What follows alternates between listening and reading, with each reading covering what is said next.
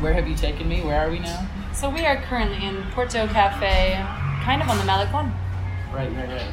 A block away. Which I've walked by, walked by a million times, and even recently, like a week ago, I looked in here and I was like, you know what? That looks like a fun little place. And when you named it, I completely forgot where it was and it was somewhere else. Yeah. No, it's it's hiding in plain sight. It's it's. I think it's relatively new. It hasn't been here very long, and I just strolled by it one day. and was like, "Go, I want coffee." But that's kind of how I am with all cafes. Yes. So you've been here how long? Actually, no. Let's start at the very beginning. You're from Yes. where? You were raised where? I was born and raised in a little town called Lambertville, New Jersey, which is between Philadelphia and New York. Okay. I grew up there. Um, I started commuting in and out of New York when I was about 13 when I got my first um, commercial agent. My mom would drive me across the state. She would get me out of school like a half an hour early to go do auditions in the city. Um, and I would do like commercials, commercial auditions for like clothing and makeup and all kinds of stuff. Um, and I did that for several years. Um, and then I went to school in Montclair, New Jersey, where I again was training for theater and dance, but I was commuting in and out of the city all the time to do um, auditions and to do master classes, to take workshops from casting directors who I thought I might work with. Um, that's that's the living in New York for, for a musical theater performer. You you go and you take class so that you can apply it to auditions for regional theater, Broadway shows, tours, whatever. So yeah, I did that for a long time. you have Uh, a you have a have a circuitous route, but you have an extended Mexico history. Yeah, kind of. Because after I lived in New York, I booked a gig in China, uh, which doesn't seem related at all, but it is because the people that I was working with in China were all non Chinese civilians, uh, non Chinese citizens. So I had people from Spain, Mexico, Portugal, the UK, uh, and I was the only American the first time around. But the people that I was living with all spoke Spanish. So that's where I started picking up like real useful Spanish as opposed to what I had learned in school. And so then, yeah, which is obviously mainly useless. Um, and then, so then after that China thing was done, I wound up moving to Cancun with uh, my boyfriend at the time, and we lived there for a year. And now I am here in Puerto Vallarta. and it's been one year. It's been one year, just about, uh, a little over a year. November. Yeah, November last year. So yes, between me, um, Derek, Eric, uh, you, November's. Like we're all November 2017. It must be because it's the, the height of uh, high season. It's the yeah, it's what brings you here. So maybe I would be I wouldn't be surprised if six months from now somebody looks back and they said, you know what, I know a handful of people all moved here November 2018. Yep, right? It's probably like an probably. annual thing for everybody. Yeah. It was a good time for me because I had been, I had uh, received a job opportunity actually in the Middle East that didn't pan out. Um, actually, a lot of things happened that year when I was in Cancun. I kept getting job offers and then they wouldn't happen. Like, for example, one of them, uh, they had, I was, I was going to be replacing somebody in the Middle East, and then the whole band got fired by the hotel. So after I had done all the visa work and the medical tests and everything, they said, "Sorry, the job's not happening anymore." Mm. So I had like I had like canceled all of my plans and was getting ready to leave for six months, and then the job didn't happen. A couple of things like that happened. I don't remember what, but there were just a lot of opportunities that just fell through over and over again. So at that point, I was kind of like I was in love with Cancun, but I was really feeling like I guess I need to throw my net, cast a wider net. Right. So it just ended up bringing me to Puerto Vallarta. It was a When did time. when did the cruise ships happen? When did your work with Cruise ships were the year of 2016, but I did two contracts in one year. So some, depending on the sh- depending on the cruise line, you do a contract between four and nine months, Okay. basically, as a performer. Waiters and engineers have a totally different thing. I don't know, but for performers, that's pretty standard. I booked a six month contract right, like pretty much on New Year's Day 2016 is when I started rehearsals, which is pretty ironic. Uh, and then I was on a ship for five months. And then while I was on that ship getting ready to go home in the spring, the headquarters emailed me and said, This is top secret, but we would like to cast you in a new production as a new leading character on another ship. We need to transfer you, and you're going to start another contract in two weeks. And I couldn't tell anybody except my family and my boyfriend at the time. And it was like a huge opportunity. It was like like creating a new character. It was like recreating a character that had already existed. I was going to be the first female lead character in this show that they had. Uh, it was called Pixels, and I did that for six months. It was called Pixels, Pixels. like the movie. The movie, gotcha. But yeah, it's one of the Why shows in Caribbean. Why was it top secret? It was secret because um, I don't even know if I'm supposed to tell this. I mean, it's old news now. it's uh, it was secret because things were still being confirmed. Oh. The show was being transferred from. Oh, why are there children everywhere? Why? I'm trying to escape, and then they bring them to cafes. Take them to McDonald's where they belong. Why is she yelling? Um, so this is all going to be on the podcast. I'm like crotchety. I'm so crotchety. I'm clearly not ready to have children. Anyways, I um, they were transferring from Germany area where the ship was was debuted and doing its inaugural first trip to reposition it to China. So that that um, they always make that a really big money making promotional that first voyage between Germany and wherever it's going to be based, whether it's Florida, whether it's Australia, wherever.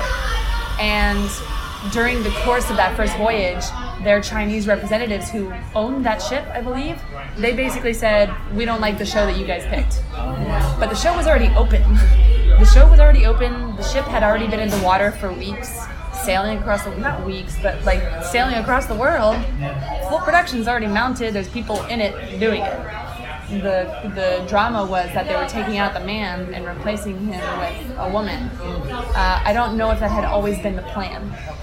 So I basically had to step in to a cast that already existed, a ship that had already been sailing without me, and I had to just kind of come in and be like, "Hey guys, what's up? I'm doing the show now." And was, I think the lead guy, the lead guy that I was replacing knew, um, but I think it was just a little bit uh, unorthodox, and so they wanted to keep it under wraps until everything was confirmed. Okay, but it all worked out, right? That this, Yeah, it the like, did. a- there's a new person here, and it's not a man replacing a man. Well, there was definitely some collateral drama that came with that. It, it was a much more complicated situation than that um, because they had already had someone. Oh man, it was really complicated. Well, you have to build a family when you work that closely, that consistently, right? Yeah. Um, okay, question about uh, ships. Does that mean when you have a six-month contract, you are on a ship for six months straight, or I are there windows where you can be home and relaxing and you're not? No, no. You live on the ship for six months. You you touch land, of course. You're allowed to get off the ship if your schedule allows. Like when the guests get off, you can get off too if you if you're not working. Um, but there are some ship employees who are not performers, like waiters, engineers, housekeeping. They like never get off the ship Ever get off the ship? because sometimes their job is to be cleaning or preparing food while the guests are gone. Yes. The guests are gone in port, so they're the ones like doing the beds, washing the windows, stuff that can only be done in port. So those jobs can really suck. They they actually don't get off the ship for weeks at a time. Imagine. No, I can't. How um how how fast is a turnaround when you actually get to your destination versus turning around and going or starting again? I guess Well- because it starts, and it ends where it starts. Yes, Yeah. mostly. It really depends. There's a lot of fluctuation. It has to do with the. Every ship is different. For example, um, the ships that I was on between China, uh, in the Asia route, uh, Northeast Asia, so that was between China, South Korea, and Taiwan, China, South Korea, Japan. Those areas tend to be four and five day cruises. So, say for example, on day one, you start in Hong Kong. Day two is a sea day to cross the East Asia Sea. I forget what the East Sea that was to get to Japan. You spend day three in Japan, and then they basically like haul ass on day four to bring you back to uh, Hong Kong in China. For, for example, uh, that's not a that's not a correct timeline. I'm just using examples, but I'm, we were farther up and it was it was different. But no, no, no, it was Beijing. That's what I meant to say. Hong Kong's like really far south. Because I know that someone listening to this will be like, that doesn't make sense geographically. I'm trying to remember the map because I haven't been back there in a long time. And I'm that ignorant. You're like, we went from Alaska. You to can get from Alaska to Africa." Hong Kong in two days, of course.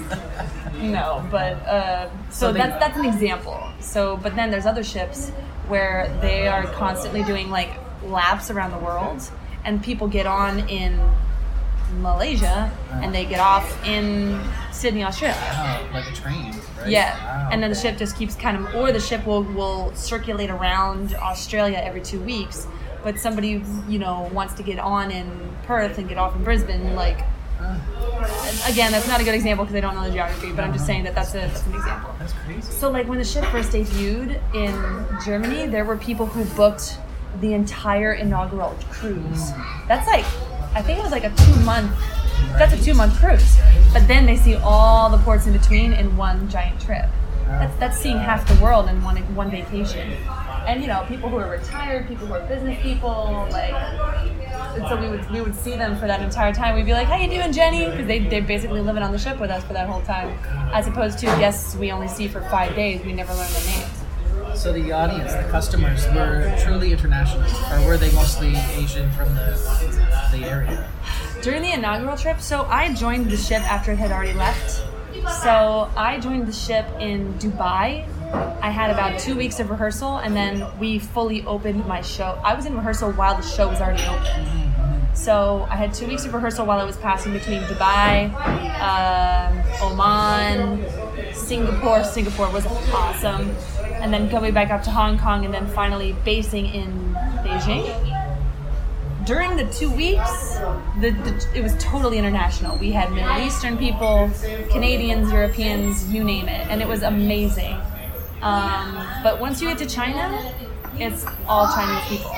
Like I'm talking like 95% Chinese because first of all, not a lot of expats go to China to take cruises. Right. They're mostly in China to like own a business or work. They're not there to take cruises. Um, and then other foreigners would like go there. Yeah, no, there were really none.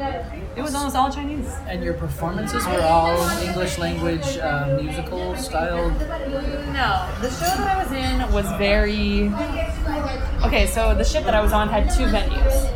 We had the the front of the ship, the bow, had a a venue called the Royal Theater, and that's like the traditional cruise ship theater, a thousand seats, big traditional stage, uh, stairs going down to the audience. You could dance in the audience, but then you come back on the stage.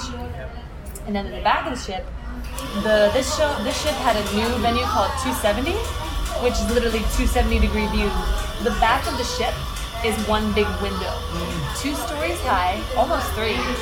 And at night for the shows, they bring down these giant panoramic screens, and they would project images onto the screen instead of scenery. So it would look like these. It, it was.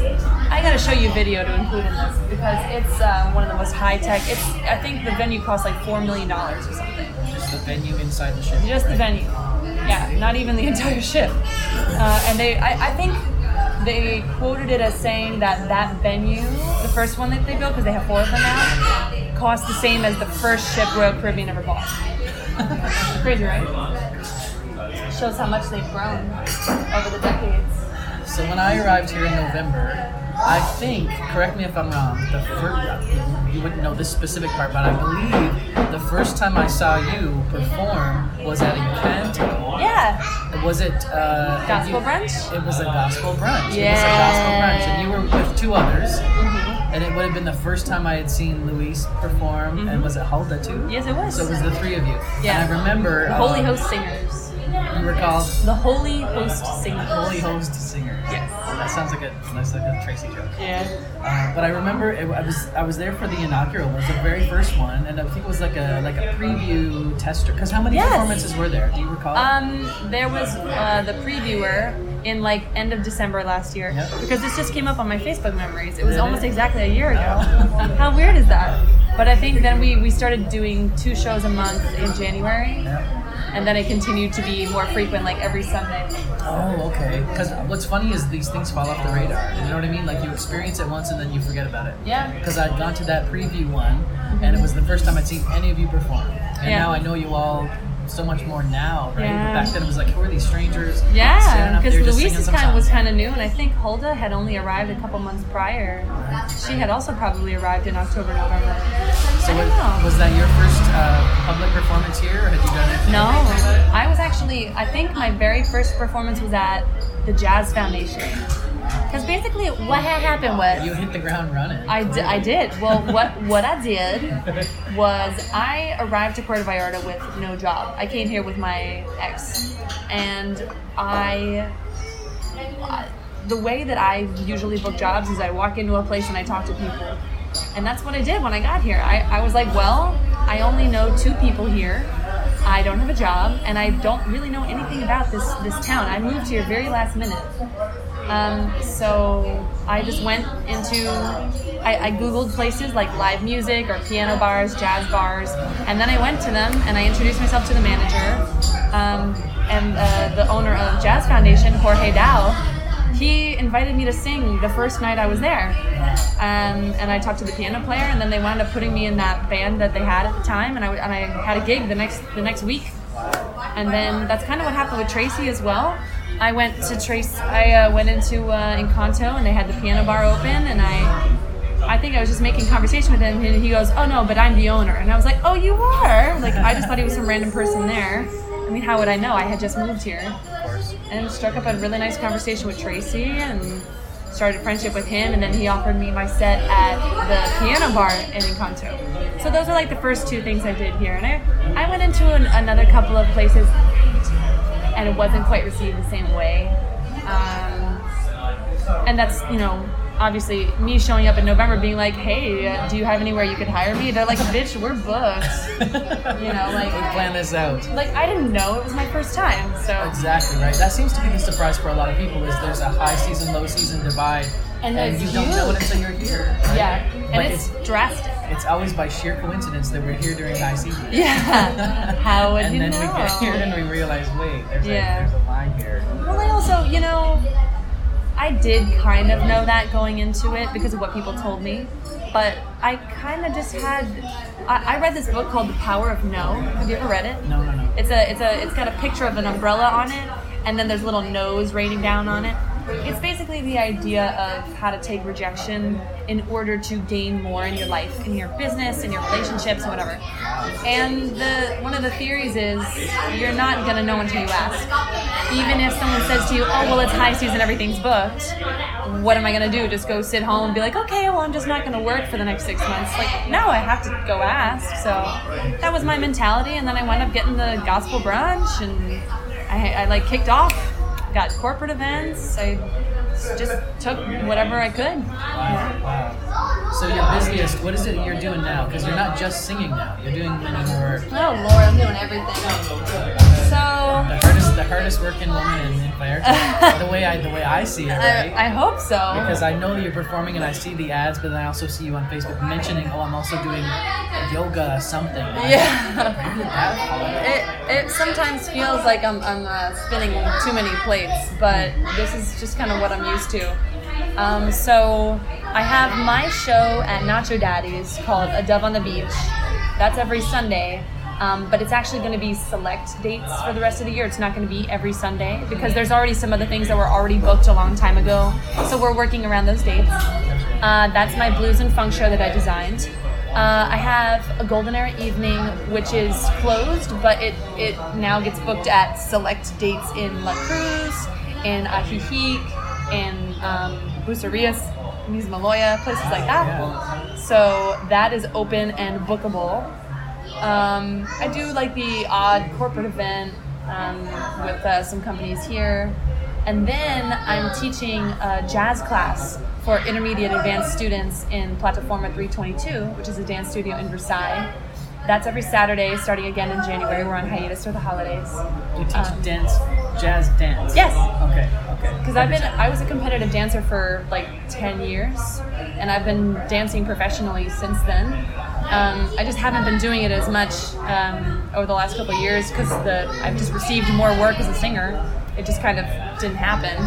Um, and so I was like, well, shoot, I really missed that. So I started teaching. I'm also, this is new, I haven't even announced this yet. I'm gonna be teaching a stiletto heels class in Versalles, and that's really exciting because that's not just for dancers. That's for singers who don't know how to move on stage. It's for drag queens if they're interested, and it's for- yeah, it's basically it could be aspiring. They could be advanced. It's like Stephen Retchless, like already is like is super advanced and stuff like that. So I'm hoping he'll come in and do a guest class with me. Right. Good Um, idea. But then I also would like to pitch it to people who just want to feel sexy. Mhm. Anybody who's comfortable putting on heels is welcome. Right. You know, You would know so- better than I do. Are women generally? Is it something that's? Um, this is gonna sound stupid. Is No. it something that every woman inherently knows how to walk in heels? No. Right. Like it has to be learned. It has no.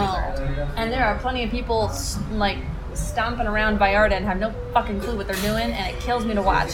They look like baby deer, like wobbling around on the cobblestones, and I'm like, oh, what are you doing? But also, when they're like in the club, they don't really know how to move. Right.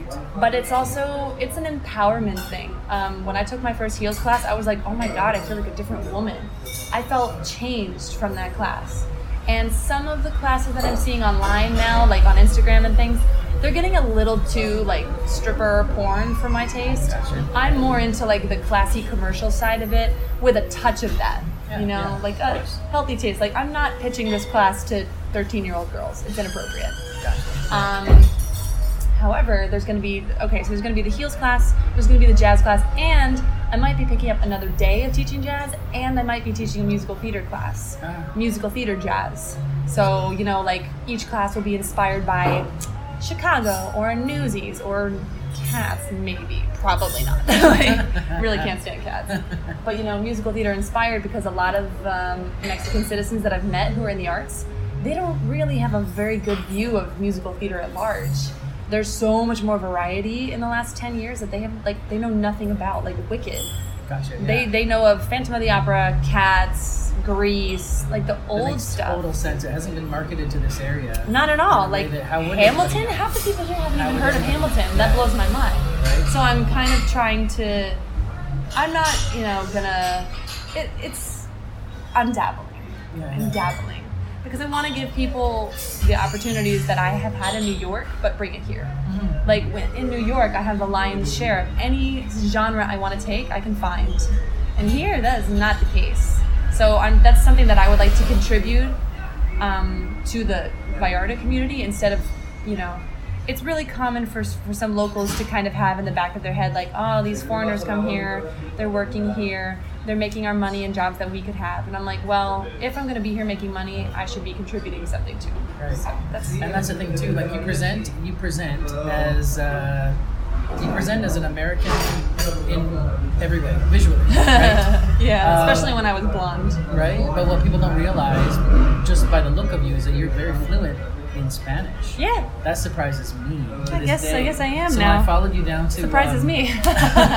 Like, I guess I am. When I followed you down to the show the other night, I remember, you know, you're just deep in conversation with all the other performers. It was all in Spanish. Oh, And of course, the, you know, the joke with me is that I look Mexican, but I cannot speak the language. Yeah, you kind of But do. you, all, but you all were just like dived right into it, and I thought, you know, here's this one person who I'm sure when you walk into a room, a lot of people look and they see, you know, oh, who is this person? And, But you have this uh, immediate connection, immediate connection with you understand the culture, understand the language in a way that is a shocker. Oh. Because especially in this city, especially in this city where you see so many people, now that it's November and December, and we see Way more tourists who don't speak the language. people, right? Yeah. yeah. I feel, and I'm, I'm really flattered that you say that because that's really important to me. And I can say for sure, when I arrived to Cancun, I did not have that facility of language. I could speak it, but I couldn't understand it. If, if I received a phone call in Spanish, I couldn't keep up. Sometimes I still do, but that was something that I specifically worked on. And, that, and it was something that I could only learn from living here. And I, I made an effort to get better. If I didn't understand something, I would ask. And I even, uh, when I was living in Cancun, I was working with this girl group called the Divas, and I would and I would tell the girls because they were all around my age or younger, and I would tell them, "Oh, I'm sorry, I didn't understand. What does that mean?" And some of them would try and translate it into English, and I'd be like, "No, no, no, just explain it to me. Like this word, what?" Like they would say like um, flor de calabaza or something, and that's like this tiny little flower, and I'd be like, "What is that?" And they're like, "Oh, I don't know the word in English." I'm like, I would rather you explain it to me in Spanish so that I understand. I'm not asking you to translate because that would help me connect the dots better. And and they appreciated that in turn that I wanted to understand, not that I wanted them to compensate for me. Oh, can you translate that for me? I, I speak English. Like no, just explain it to me. You know. So I worked really hard on that. I forgot to mention um, the show that we traveled to. Oh yeah. Let's go back there. How did that happen? And what was it? What, what did you think? What did you think when there was the when it was uh, proposed to you? Definitely, uh, I feel like I might have gotten in over my head. I wasn't sure what I was getting into. Let me see, how long have I been in that show? Because what was I doing when I booked it? Uh, so it's a it's a burlesque show, and they told me it was burlesque, and I was like, mm, I don't know about that. I don't do that, is what I said. Um, I'm uh, a little old school when it comes to being revealing. I uh, I will show a little skin, but I'm very clear in all of my shows that I produce and that I book in other places that I do not show. That my show is not about my body. The show is about my voice or my dancing. yeah. And uh, they told me it was burlesque, and I said, "Well, tell me about it. You know, what's the song list? When is it? Where is it?" The girl uh, who was asking me needed to be replaced because she's pregnant, and she needed somebody quick. She needed somebody who could learn choreography uh, and who could sing this certain list of songs. And I looked at the song list, and it was like fun stuff. It's like Cher, Christina Aguilera, Etta James. Like it was a great so- song list. Yeah. And I was like, well, you know what? That looks like fun. And I don't have anything booked that night. And also, I kind of, I kind of wanted to help them out, you know, because the girl was pregnant, and I realized I was like, you know what, like, I could use some goodwill. It, it was like along the same lines, like, yes, I needed, I needed a paying job, but I was like, she's not gonna be able to find just anybody to do that job. The singing and the dancing is not, not anybody can do that show. So, yeah. Wow. And So then they is- showed me the costumes, and I was like, "Oh my god, that's lingerie!" but it's it's pretty conservative. Like I felt pretty pretty covered, so it's, it's no worse than wearing a leotard on stage, like I've done a thousand times. It's just a leotard made of lace. So I'm cool with it. So what is the um, what is the plan now? You're uh, we're heading into January. Mm-hmm. You have, and I've already forgotten it. You said there's a Nacho Daddy show, and Mhm. then there's the the, The Golden Era show. I have a Golden Era booking in La Cruz de Huanacaxtle at a place called the Octopus Garden, and that's on January 12th. It's a Saturday night. It's my first Saturday booking with that show since Encanto. Um, I might be doing a guest show at Encanto because February is my birthday month, so I'm kind of hoping to do a, a special one night only gig for my birthday. Um, there's the dance classes, and then um, in January we're coming back with the Diana Villamonte show at Act Two. Uh, her Whitney Houston tribute show is going to be on Fridays at Act Two for the rest of the season, uh, and I sing backup for her with uh, my friends Carla and Tony. Yeah, so that'll be fun. What then is the long term plan? Is there a long term plan? Is there a Yeah, six kind month, of. two year, three year, ten year? Yeah, I mean, I'll be honest. The last, I always say this to my friends: the best things in my life that have ever happened to me came by surprise. Nothing, almost nothing, has gone the way I planned, um, except for maybe my booking with Royal Caribbean. I worked my ass off for that job. I worked and auditioned a thousand times for them. Um, right now, I honestly am keeping my fingers crossed because I auditioned for Cirque du Soleil a month ago, and they told me they're interested in hiring me in Vegas. And that's no guarantee. They said they're considering me, that I've already made it to the final round of casting. Um, so that's that's that's one of my bucket list jobs. And what I would love in a perfect world is to book a show with them and, and work with them until the day I die. Um, because Cirque du Soleil has all kinds of opportunities and they're always growing and inventing and innovating. And that's why I want to be involved with them, is because the opportunities are endless and the possibilities are endless. Um, also, since I've lived in Vallarta, I've realized that I want to become a producer or an artistic director because I'm my own manager. I'm producing my own shows. I already help my friends negotiate contracts in other countries. Um, I have a couple of companies, um, like guest entertainer companies or cruise ship companies, who ask me to be on the lookout for talent and then they pay me a commission if they book one of my friends.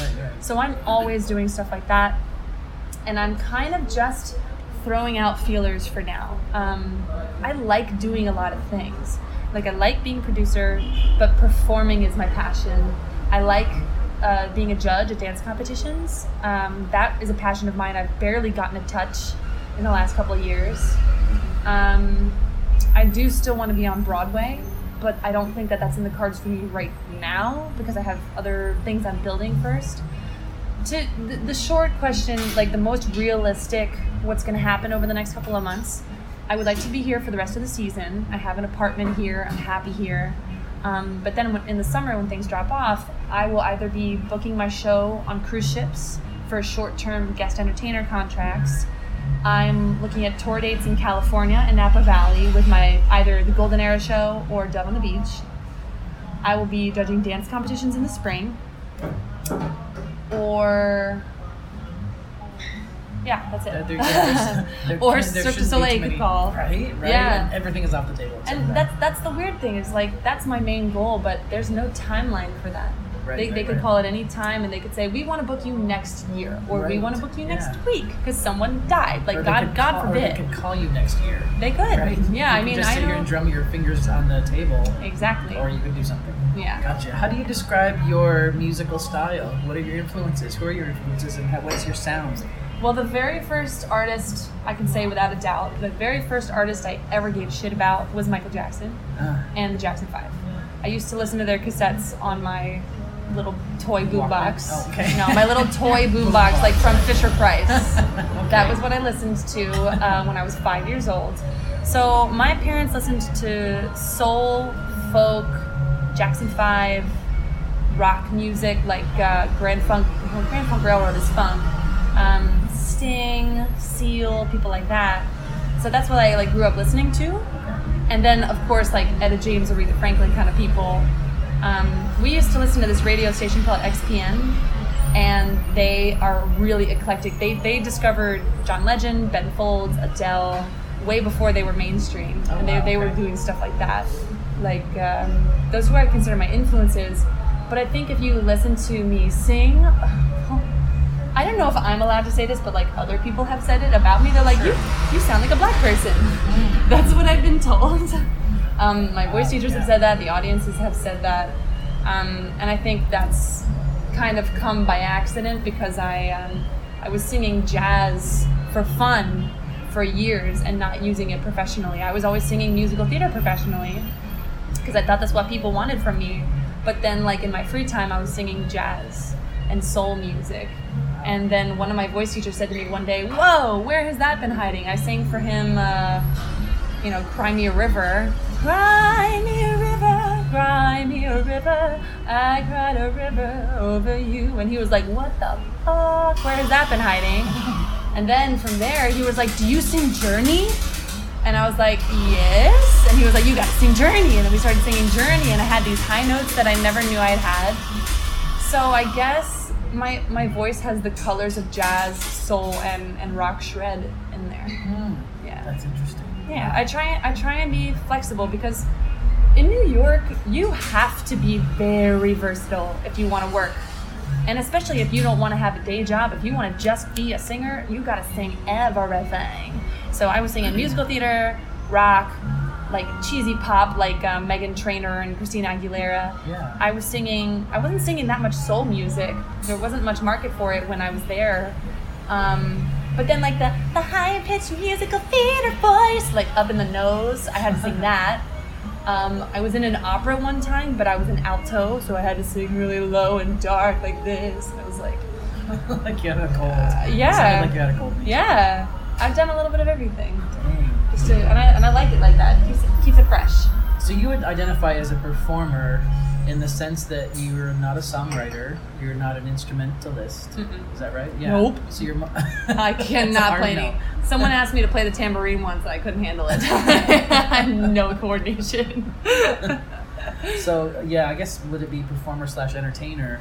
Um, I still call myself a singer dancer, though. Okay, yeah, that works too. Because Yeah, I, I've I've been a technical dancer for twenty three years. I still consider myself a singer dancer. Yeah, that sounds right. All around entertainer. Right, right, right, right. Yeah. but you've never you've never written. You've never. I've dabbled, I've scribbled, but uh, it's not really my passion. Right. it's Um, the interpretation, which is what dance is too, right? It's the interpretation. Yeah, honestly, I would say my happy place is standing behind a mic, standing behind an old-fashioned mic and just singing my face off. Singing ballads is my favorite thing. It's not always what people want to hear, but I've found that like with really highfalutin audiences, it's more appreciated. Some people who just want to hear a well-crafted song, that's what I'm good at. It helps me like zone in. Yeah, it's you. It's yours. It's Yeah. yours. What is your What is your favorite song? Oh, I mean that's ridiculous. I I, can't right? pick a one. I mean, the first song that I, that came to mind was "Lush Life" by Billy Strayhorn, which is um, all full of dissonance and chord changes, and it's very unexpected. That song is in my jazz show. And then I would say, like, second runner-up is. Uh, Oh my God! What is that journey song? Without you, that you chose. Uh, lights. Oh my God, Lights by Journey. When the lights go down in the city the sun shines on the bay, and then Steve Perry goes, "Do I wanna be there in my city?" Oh, oh, oh. like he has such a freedom in his voice Yes. that when I sing his music, I feel like free. I feel like I'm in therapy. It's, it's really nice. Yes. Yes. Oh, wow. It's really great. Gosh, I talk so much. no, everybody does. Uh, I think that's lots. I think. I gave you so much. Probably too much. You're gonna have to sort through this and be like, what do I use? no. Anything else you'd like to add? No, you know, I feel like the reason I like Vallarta so much is because it's so surprising. Every time I tell people about it, I can never shut up. Like, there's art, there's shopping, there's beach, there's hiking in mountains, there's cosmopolitan cities not far away, there's little artsy streets, there's trendy nightclubs, there's kind of gangly nightclubs. Like, Vallarta has a little bit of everything, and I find it really sustaining for me. I feel like I'm just trying to do everything as fast as as as I'm trying to take a big bite of the city and just experience as much as I can. Um, to the point where it's almost overwhelming sometimes. Like I really think I need to hire a manager to help me because it's hard to organize it all. But that's kind of why like I addressed with the venues when I moved here. I said, I just want to let you know that I I want to work at more than one place because I, I feel like I have different products for different demographics. And they all said that that was fine as long as I was upfront about it, you know? And that has been a huge blessing. And I'm glad I'm glad that they have all been so understanding because that's how I've met so many circles of people like Encanto, Jazz Foundation, Nacho Daddies, Act Two, Totally. Culture. Everybody has been welcoming and warm, and that is what makes me want to. Like people have come to me asking for voice lessons, asking for tap dance lessons. There are a lot of people living here who are just living here to have fun. People who are retired, or people who are on hiatus from their job in other countries. They come here just to enjoy themselves and enrich themselves. And when they come to me asking for services that I like to do, like voice lessons and, and dance class, I'm a happy camper. And all of that helps me grow be ready for Cirque du Soleil when they come and knock it.